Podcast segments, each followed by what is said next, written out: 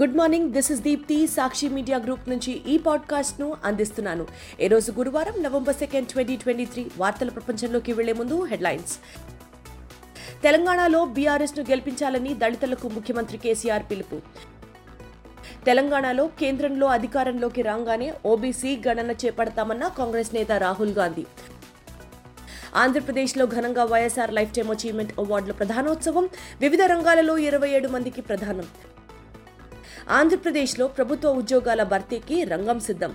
నోటిఫికేషన్ల విడుదలకు ఏపీపీఎస్సీ ఏర్పాట్లు. మరాఠా రిజర్వేషన్లకు మహారాష్ట్ర ప్రభుత్వం అంగీకారం. ఇజ్రాయెల్ దాడులతో రక్తసిక్తంగా మారుతున్న గాజా. బంగాళాఖాతంలో బ్రహ్మాస్ క్షిపణి పరీక్ష విజయవంతం. వన్డే క్రికెట్ ప్రపంచ కప్లో న్యూజిలాండ్పై దక్షిణాఫ్రికా ఘన విజయం. రాష్ట్ర ఆదాయం పెరుగుతుంటే ప్రజా సంక్షేమ కార్యక్రమాలు పెంచుకుంటూ వెళ్తున్నామని అందులో భాగంగా వచ్చిందే దళిత బంధు అని బీఆర్ఎస్ అధినేత ముఖ్యమంత్రి కె. చంద్రశేఖరరావు చెప్పారు. దళితుల ఓట్ల కోసమే ఈ పథకం తెచ్చామని కొందరు విమర్శిస్తూ ఉండడం సరికాదని అలాంటి చిల్లర రాజకీయాలు తాము చేయబోమని స్పష్టం చేశారు. అలా చేసే వాళ్ళమే అయితే మొదటి టర్మ్ చివరిలో పెట్టేవాళ్ళమని కానీ పక్కా ప్రణాళికతో పద్ధతిగా అమలు చేసేందుకు రెండోసారి గెలిచాక ఈ కార్యక్రమం మొదలు పెట్టాలని నిర్ణయం తీసుకున్నామని వివరించారు. అండగా నిలిచిన బీఆర్ఎస్ను అధికారంలో కొనసాగించే బాధ్యతను దళిత జాతి తీసుకోవాలని పిలుపునిచ్చారు. బుధవారం ఖమ్మం జిల్లా సత్తుపల్లి నియోజకవర్గం కల్లూరులో భద్రాద్రి జిల్లా ఇల్లెందు మండలం మొదటి మెట్లగూడెంలో నిర్వహించిన బీఆర్ఎస్ ప్రజా ఆశీర్వాద సభల్లో సీఎం కేసీఆర్ మాట్లాడారు. ప్రత్యేక తెలంగాణ ఏర్పడిన తర్వాత ఒక్కో పథకాన్ని అమలు చేసుకుంటూ సంక్షేమం అభివృద్ధిలో రాష్ట్రాన్ని ముందుకు తీసుకెళ్ళామని చెప్పారు. తెలంగాణలో కేంద్రంలో కాంగ్రెస్ అధికారంలోకి రాగానే ఓబీసీ జనగణన చేపడతామని ఆ పార్టీ అగ్రనేత రాహుల్ గాంధీ చెప్పారు. దేశంలో యాభై శాతానికి పైగా ఉన్న ఓబీసీలు దేశ ఆర్థిక వ్యవస్థకు వెన్నుముకగా నిలుస్తారని తెలిపారు. అయితే దేశంలో ఎంతమంది ఓబీసీలు దళితులు గిరిజనులు ఆదివాసీలు ఉన్నారో ఎవరూ చెప్పలేని పరిస్థితి ఉందన్నారు.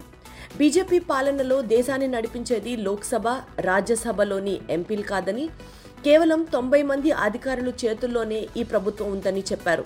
వీరిలో ముగ్గురు మాత్రమే ఓబీసీలున్నారు. కేంద్ర రాష్ట్ర ప్రభుత్వాలలో ఓబీసీ అధికారులకు తగిన ప్రాధాన్యత లేదని ఆక్షేపించారు. ఓబీసీలకు ప్రాధాన్యం ఇవ్వడానికి బీజేపీ బీఆర్ఎస్ ఇష్టపడమంటూ మండిపడ్డారు. దేశాన్ని నడిపించే అవకాశం ఓబీసీ దళిత గిరిజన మైనారిటీలకు రాకూడదా అని ప్రశ్నించారు. బుధవారం నాగర్ కర్నూల్ జిల్లా కల్వకుర్తి పట్టణంలో కాంగ్రెస్ విజయపేరి బహిరంగ సభలో పాటు మహబూబ్ నగర్ జిల్లా జడ్చర్లలో సాయంత్రం రంగారెడ్డి జిల్లా షాద్ నగర్లో నిర్వహించిన కార్నర్ మీటింగ్లలో రాహుల్ గాంధీ మాట్లాడారు. తన లోక్సభ సభ్యత్వం రద్దు చేశారని ఇల్లు కూడా లాక్కున్నారని విమర్శించారు. దివంగత ముఖ్యమంత్రి వైఎస్ రాజశేఖర్ రెడ్డి దేశ చరిత్రలో చెరగని ముద్ర వేశారని ఆంధ్రప్రదేశ్ గవర్నర్ అబ్దుల్ నజీర్ కొనియాడారు. విద్య వైద్యం వ్యవసాయ రంగాలలో ఆయన వేసిన బాటను ఎన్నో రాష్ట్రాలు అనుసరించాయని చెప్పారు. గొప్ప దార్శనికుడైన వైఎస్ఆర్ పేరిట అవార్డులు ప్రదానం చేయడం ఆనందంగా ఉందని అన్నారు. రెండు వేల ఇరవై మూడు సంవత్సరానికి గాను వైఎస్ఆర్ లైఫ్ టైమ్ అచీవ్మెంట్ అవార్డులు వైఎస్ఆర్ అచీవ్మెంట్ అవార్డుల ప్రధానోత్సవానికి ఆంధ్రప్రదేశ్ ప్రభుత్వం బుధవారం విజయవాడలో ఘనంగా నిర్వహించింది. ముఖ్య అతిథిగా రాష్ట్ర గవర్నర్ విశిష్ట అతిథిగా వైఎస్ విజయమ్మ రాష్ట్ర ముఖ్యమంత్రి వైఎస్ జగన్మోహన్ రెడ్డి పాల్గొన్నారు.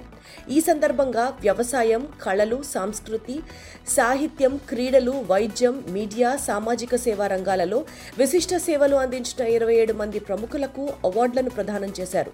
వీరిలో ఇరవై మూడు మందిని లైఫ్ టైం అచీవ్మెంట్ నలుగురిని అచీవ్మెంట్ పురస్కారాలతో సత్కరించారు.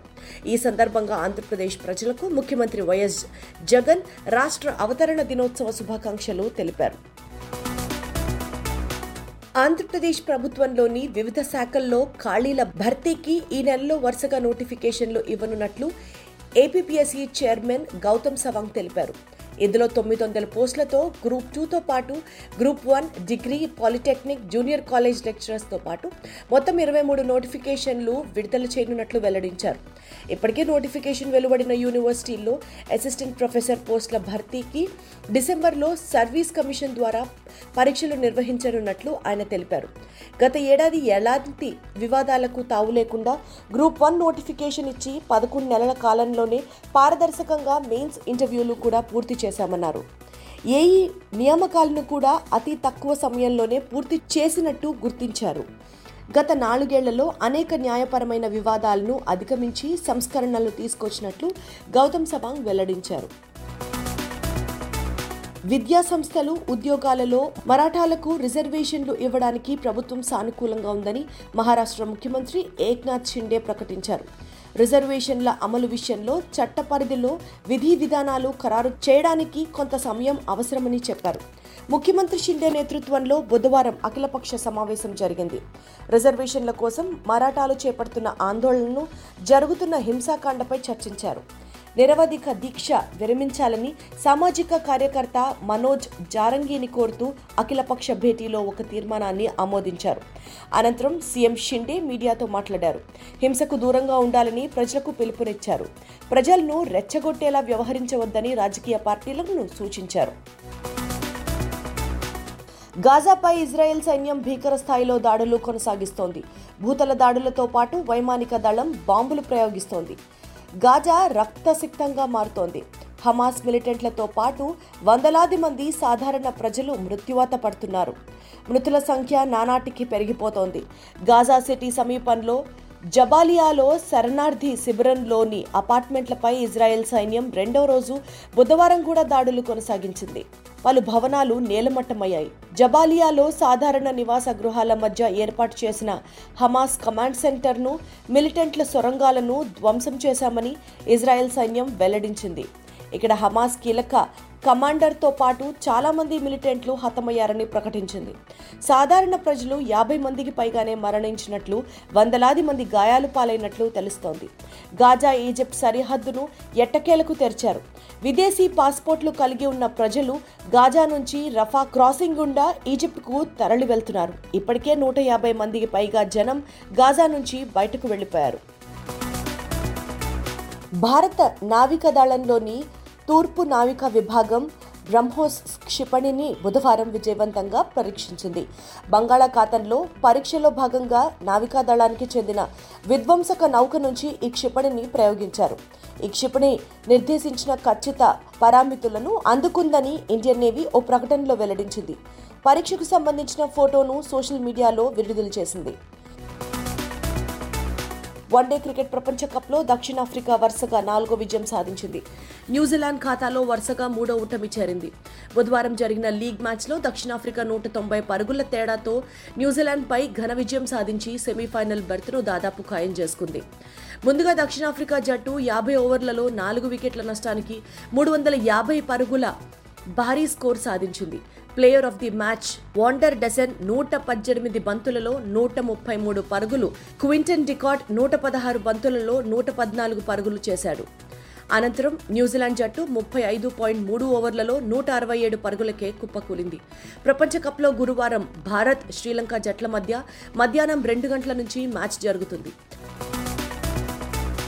ఇవి ఇప్పటి ముఖ్య వార్తలు. మరిన్ని లేటెస్ట్ న్యూస్ అప్డేట్స్ కోసం సాక్షి వాట్సాప్ ఛానల్ను ఫాలో అవ్వండి. మీ అరచేతిలో వార్తల ప్రపంచం సాక్షి మీడియా గ్రూప్.